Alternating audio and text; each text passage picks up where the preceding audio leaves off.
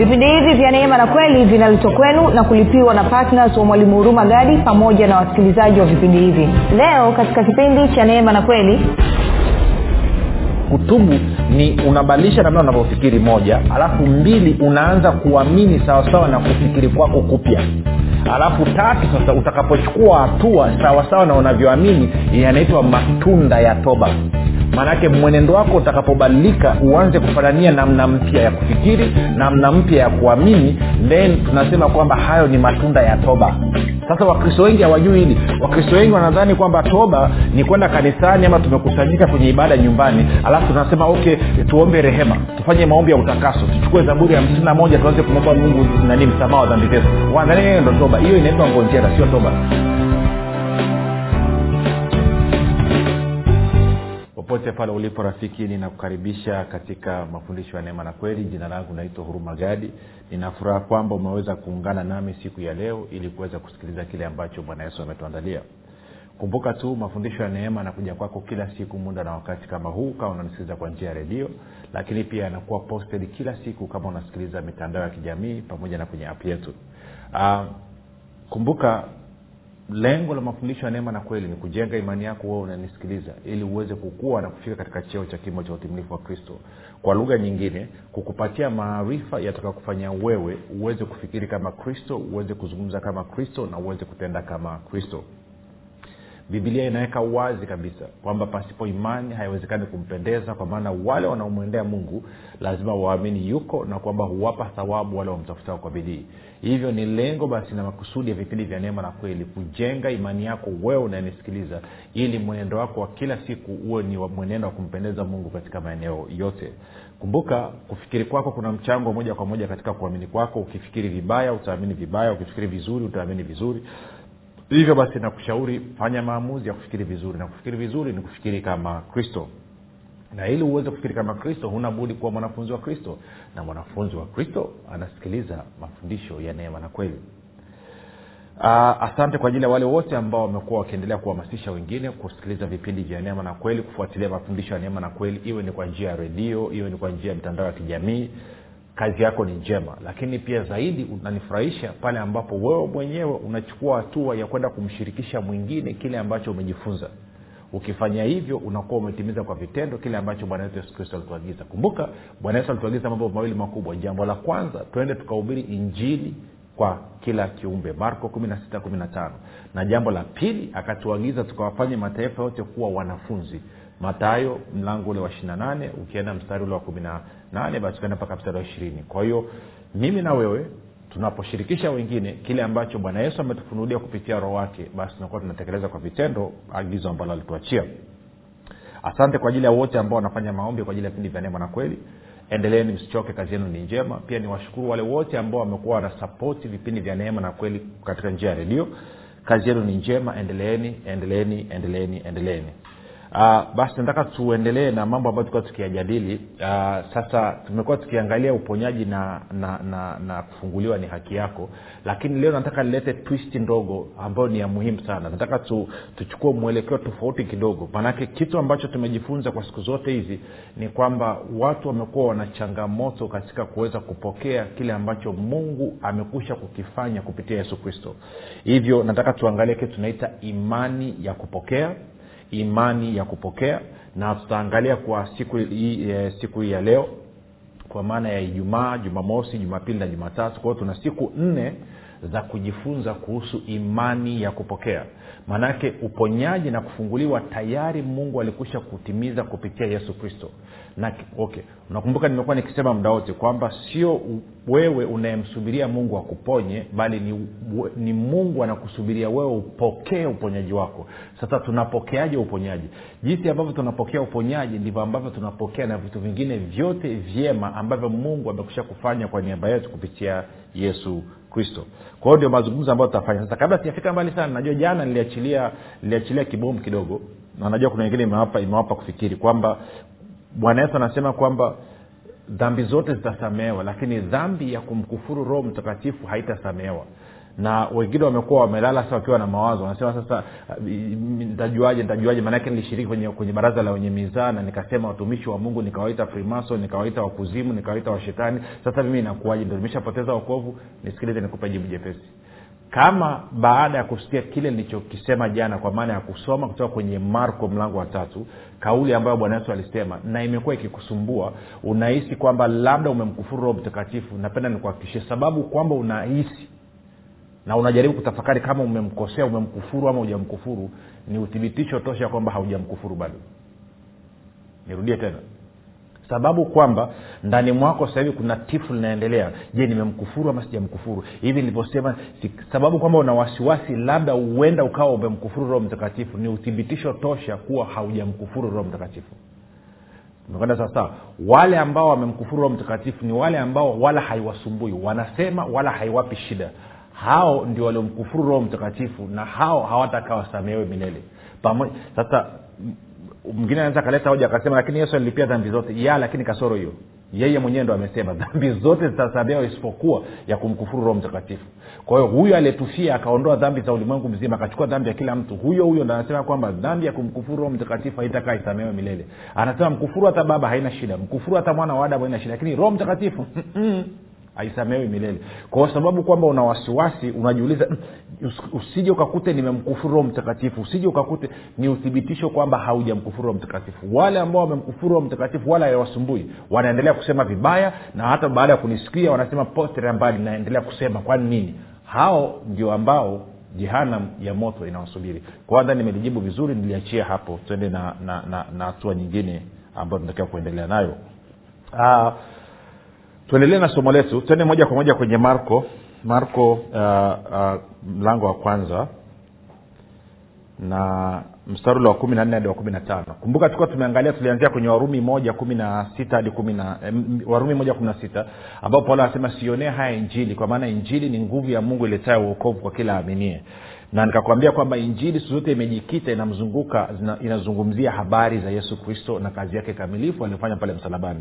Lakini pia tukaanza kuangalia kwamba injili pia inahusu habari za ufalme wa mungu. Kwao marko moja kumi na nne hadi kumi na tano inasema hivi hata baada ya yohana kutiwa gerezani yesu akaenda galilaya akihubiri habari njema ya mungu. Na nilikuambia huko nyuma kwamba ingekuwa ni habari njema ya ufalme wa mungu. Akisema wakati umetimia na ufalme wa mungu umefika tubuni na kuiamini injili. Nitarudia tena. Nikiweka yale marekebisho ambayo kwa siku mbili tatu zilizopita tulikuwa tukiangalia hata baada ya yohana kutiwa gerezani yesu akaenda galilaya akihubiri habari njema ya ufalme wa mungu akisema wakati umetimia na ufalme wa mungu umefika tubuni na kuiamini injili. Kwa hiyo anasema tubu na kuamini injili.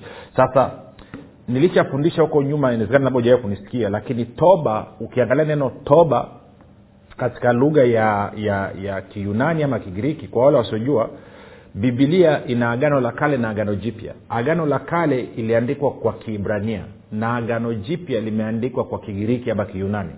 Na kwa maana hiyo kwenye kutafsiri saa nyingine waliotoa kwenye kigiriki kuleta kwenye kiingereza ama kwenye kiibrania kuleta kwenye kiingereza kuna maneno mengine walishinda kuyatafsiri sawasawa lakini sio hivyo tu. Na wale ambao walitoa kwenye kiingereza kuleta kwenye kiswahili pia kuna maneno ambao walishindwa kutafsiri sawasawa kwa hiyo ndo maana saa nyingine tunalazimika kurudi kwenda kuangalia kwenye kwenye kwenye kamusi ya ya lugha edha ya kiibrania ama lugha ya kiunani ili kuweza kuona nini kilikuwa kimekusudiwa. Ama huyu aliyesema hicho ama roho alikuwa amekusudia nini eh, alikuwa amekusudia kusema nini kupitia huyo huyo huyo nabii ama huyo ambaye alizungumza hayo aliyoyazungumza sasa neno toba ukikumbuka okay, tubuni ama kutubu na toba toba toba toba ni nini? Toba ni kwa lugha ya kiyunani ama kigiriki ki, ki, ki, ki, maanaake ni neno metanoya metanoya maanaake ni kubadilisha mtizamo ni kubadilisha namna unavyofikiri unakwenda sawasawa rafiki. Kwa hiyo anavyosema tubuni maanaake anasema badilisheni mtizamo. Badilisheni namna mnavyofikiri. Sasa angalia hapa mstari wa kumi na tano anavyosema. Akisema wakati umetimia na ufalme wa mungu umefika tubuni na kuiamini njili sasa nikiingiza tafsiri ndio ingesema hivi ntaanza kuanzia mstari wa kumi na nne hadi kumi na tano. Anasema hata baada ya yohana kutiwa gerezani yesu akaenda galilaya akihubiri habari njema ya ufalme wa mungu akisema wakati umetimia na ufalme wa mungu umefika badilisheni mtizamo na kuiamini injili. Tunakwenda sasa rafiki?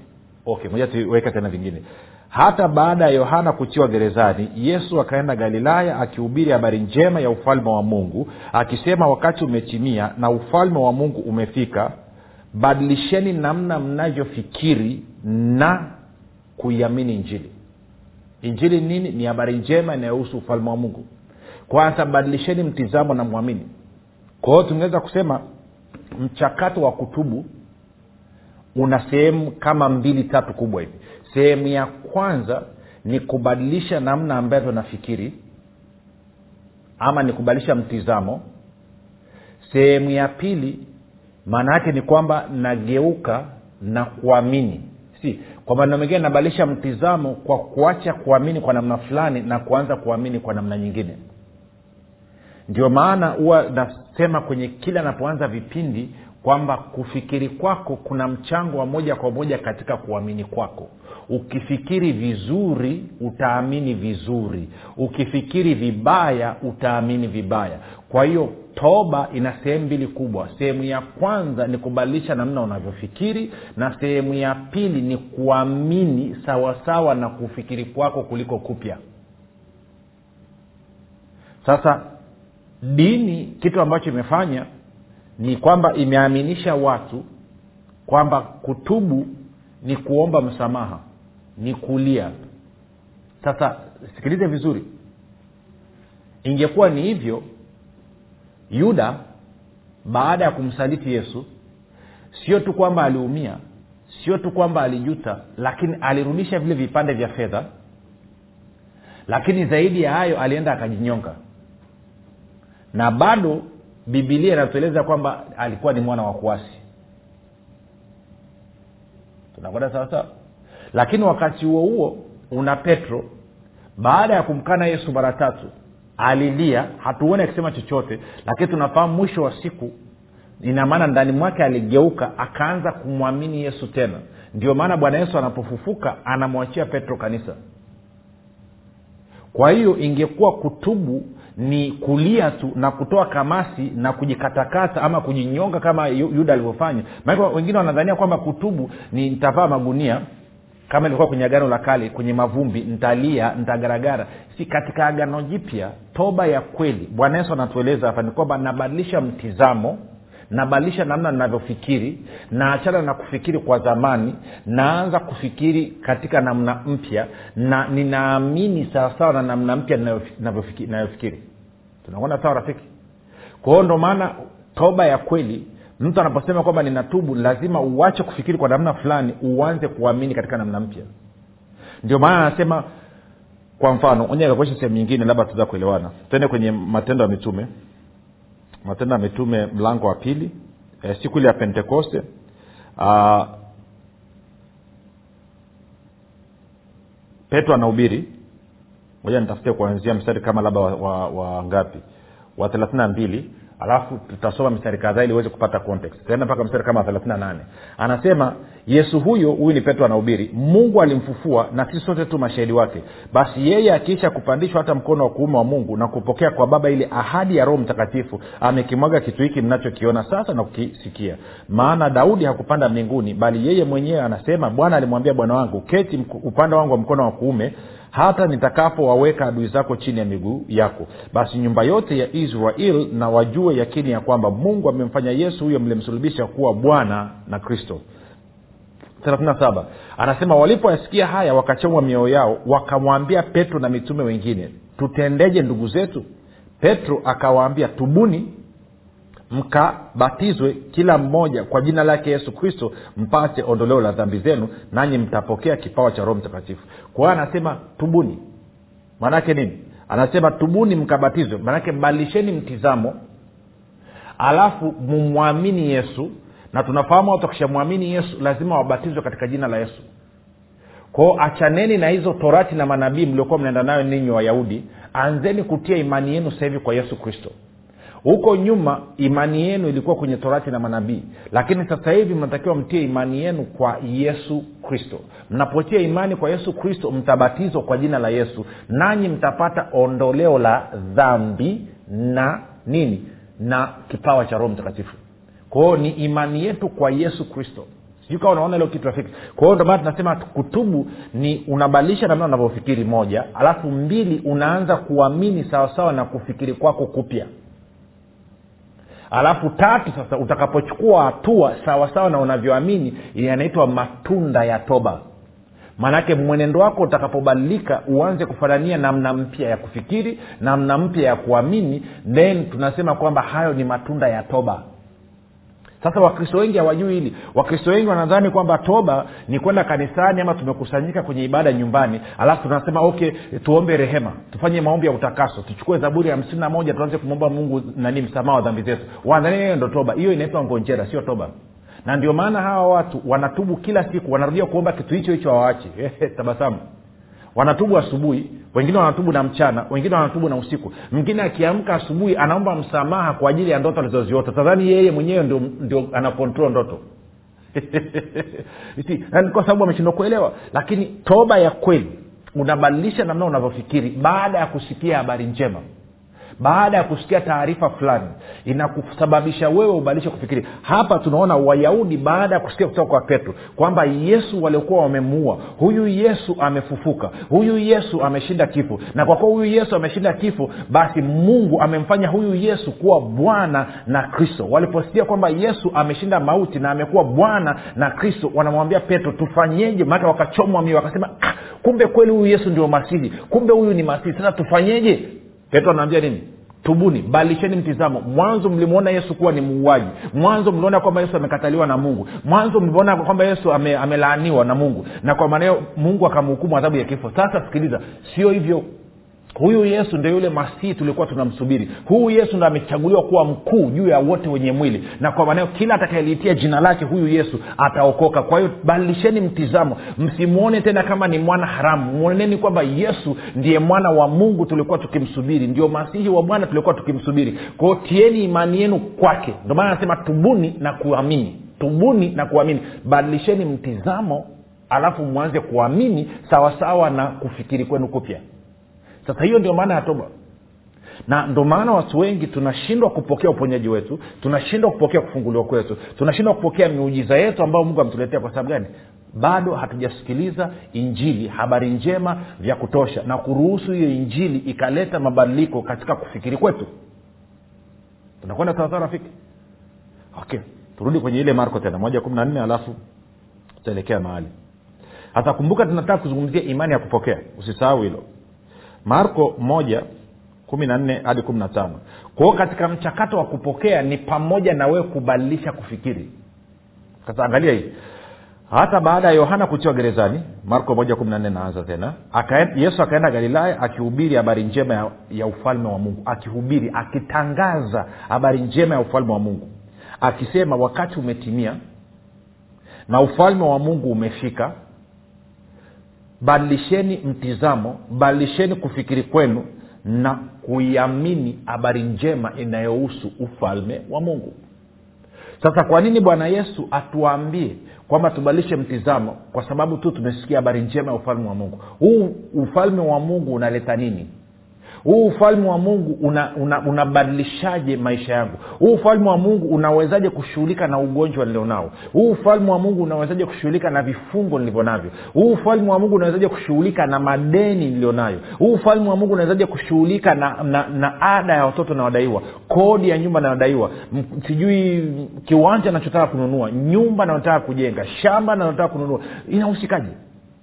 Ufalme wa mungu unahusikaje na mimi kuishi maisha ya utele kuna uhusiano gani? Tunakwenda sawa? Kwa anasema tubuni badilishani namna mnavyofikiri na kuamini. Kwao unabadilisha namna unavyofikiri alafu unaanza kuamini sawasawa na kufikiri kwako kupya. Okay kuamini nini? Kuamini ni kukubaliana na kile ambacho umekisikia. Kuamini lugha yake nyepesi kabisa ni kukubaliana na kile ambacho umekisikia. Kwa hiyo ungeweza kusema nini? Tukiongeza hapo tungeweza kusema hivi marko moja kumi na nne hadi kumi na tano tena hata baada ya yohana kutiwa gerezani yesu akaenda galilaya akihubiri habari njema ya ufalme wa mungu akisema wakati umetimia na ufalme wa mungu umefika badilisheni mtizamo na kukubaliana na habari njema ya ufalme wa mungu na kukubaliana na maisha yanayopatikana katika ufalme wa mungu. Tunaenda sawa rafiki? Moja nirudie kwa mara ya mwisho kutupiga hatua hata baada ya yohana kutiwa gerezani yesu akaenda galilaya akitangaza habari njema ya ufalme wa mungu akisema wakati umetimia na ufalme wa mungu umefika badilisheni namna mnavyofikiri na kukubaliana na maisha yanayopatikana katika ufalme wa mungu. Badilisheni namna mnavyofikiri na kukubaliana na maisha yanayopatikana katika ufalme wa mungu. Chagueni kuishi maisha yenu ya kila siku sawasawa na vile ambavyo mungu amekusudia muishi katika ufalme wake kwa maneno mengine kuna namna ambavyo mungu anataka si tuishi hapa duniani na hiyo staili ya maisha hiyo aina ya maisha inapatikana katika ufalme wa mungu. Kwa hiyo kubalianeni kwa anasema upokeeni ufalme wa mungu. Sasa tuende kwenye marko kumi. Ili niweze kuishi kwenye hayo maisha ya ufalme wa mungu ambao mungu amekusudia kumbuka nataka nibadilishe mtizamo alafu nikubaliane. Ama niamini na kuamini ni kupokea hebu sema kuamini ni kupokea. Rudia tena sema kuamini ni kupokea. Okay tene marko kumi. Marko kumi kuna stori hapa. Ilikuwa inahusu watoto wadogo. Um, nianze mstari wa ngapi? Nalenga mstari wa kumi na tano lakini taanza mstari wa kumi na tatu. Marko kumi kumi na tatu hadi kumi na tano anasema basi wakamletea watoto wadogo ili awaguse wanafunzi wake wakawakemea. Ila yesu alipoona alichukizwa sana akawaambia waacheni watoto wadogo waje kwangu msiwazuie kwa maana watoto kama hawa ufalme wa mungu ni wao. Kumi na tano. Amin nawaambieni yeyote asiye ukubali ufalme wa mungu kama mtoto mdogo hata uingia kabisa. Sasa huu mstari wa kumi na tano kwa bahati mbaya sana tafsiri imekosewa maneno yana maana. Wengine walikuwa wanatafsiri ni wataalamu wa lugha lakini wameshinda kukamata kitu kinachozungumzwa hapa. Sasa bibilia habari njema wameweza kutafsiri vizuri. Kwa hiyo tukisoma kwenye bibilia habari njema ama nasema kwenye lugha ya kiingereza kwanza alafu enda kwenye bibilia habari njema. Tasoma kwenye new king james version alafu kisha nitaenda kwenye bibilia habari njema. New king james version anasema hivi assuredly i say to you whoever does not receive neno receive receive the kingdom of god as a little child will by no means enter it.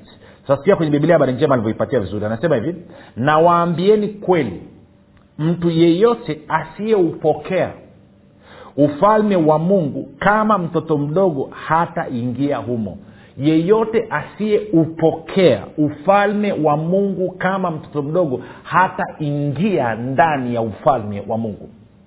Yeyote asiyeupokea ufalme wa mungu kama mtoto mdogo hata ingia ndani ya ufalme wa mungu. Kwa hiyo tungeweza kusemaje basi? Tubuni na kuiamini injili. Tubuni na kuamini habari njema inahusu ufalme wa mungu. Tungetafsiri hivi tungesema hivi badilisheni namna mnavyofikiri badilisheni mtizamo na kuupokea ufalme wa mungu ili muweze kuingia ndani ya ufalme wa mungu na mwanze kuishi maisha yenu sawasawa na viwango vilivyoko ndani ya ufalme wa mungu. Sasa nikisema hivyo wengine kwa sababu ya kukaa kwenye sheria na torati mnaanza kuwaza performance kwamba kujitutumua. No, no, no. Sikiliza. Kama kama mtu angekuchukua leo hii hapa alafu serikali ya marekani ikasema okay wewe tunataka kukupatia uraia katika taifa letu la marekani. Kwa hiyo sisi tunakupokea tutakupa uraia ili uje uishi marekani. Maanake ni kwamba kwa kuwa ni wao ndo wanakuchukua uende marekani watakutunza. Utapewa nyumba ya kuishi utapewa hela za, kuongo, za kuendesha maisha yako kila siku labda watakupa na kazi ya kufanya.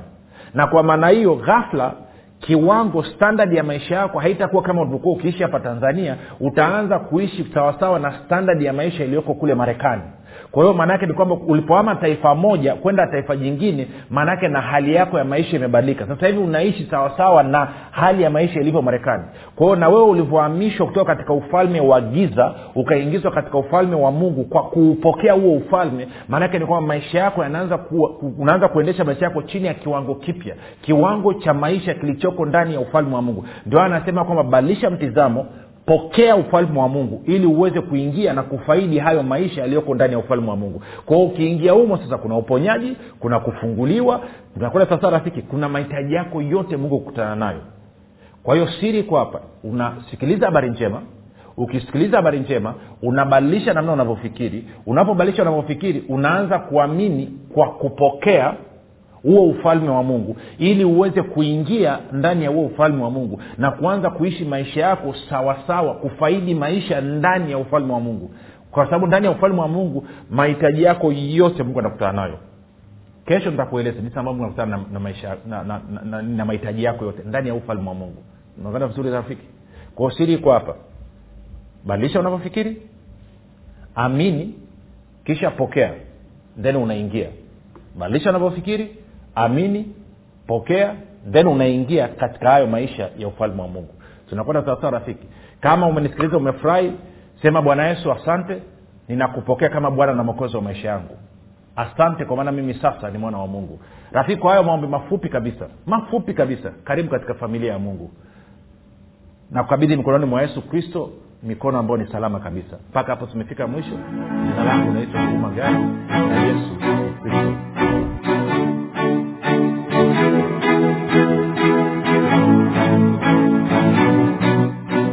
mwalimu hurumagadi anapenda kuwashukuru wanafunzi wote wa kristo waliotii sauti ya mungu na kufanya maamuzi ya kuwa patna vipindi vya neema na kweli kwa njia ya redio. Na hivyo kusababisha mafundisho ya kristo kuwafikia wakazi wa mikoa ya arusha kilimanjaro na manyara. Kama hujafanya maamuzi ya kuwa patna vipindi vya neema na kweli haujachelewa bado. Kwani mungu amefungua mlango mwingine kwa mwalimu huruma gadi mlango ambao utasababisha kuanzia tarehe moja disemba mwaka huu kupitia redio mafundisho ya kristo kuwafikia wakazi wa mikoa ya mwanza shinyanga simiyu geita mbeya dodoma pamoja na wilaya nzega sumbawanga na bukoba. Ewe mwanafunzi wa kristo amua leo kumuunga mkono mwalimu huruma gadi katika kuhakikisha vipindi vya neema na kweli vinawafikia watu wengi zaidi katika mikoa hii mipya ambao mungu amefungua mlango. Kwa kutuma sadaka yako ya upendo ya kiasi chochote kupitia namba mpesa 7645242 ama airtelmane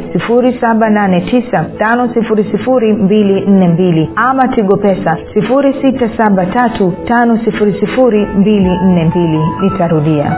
Mpesa namba 7645242 airtelmane namba 7895242 tigo pesa namba 6735242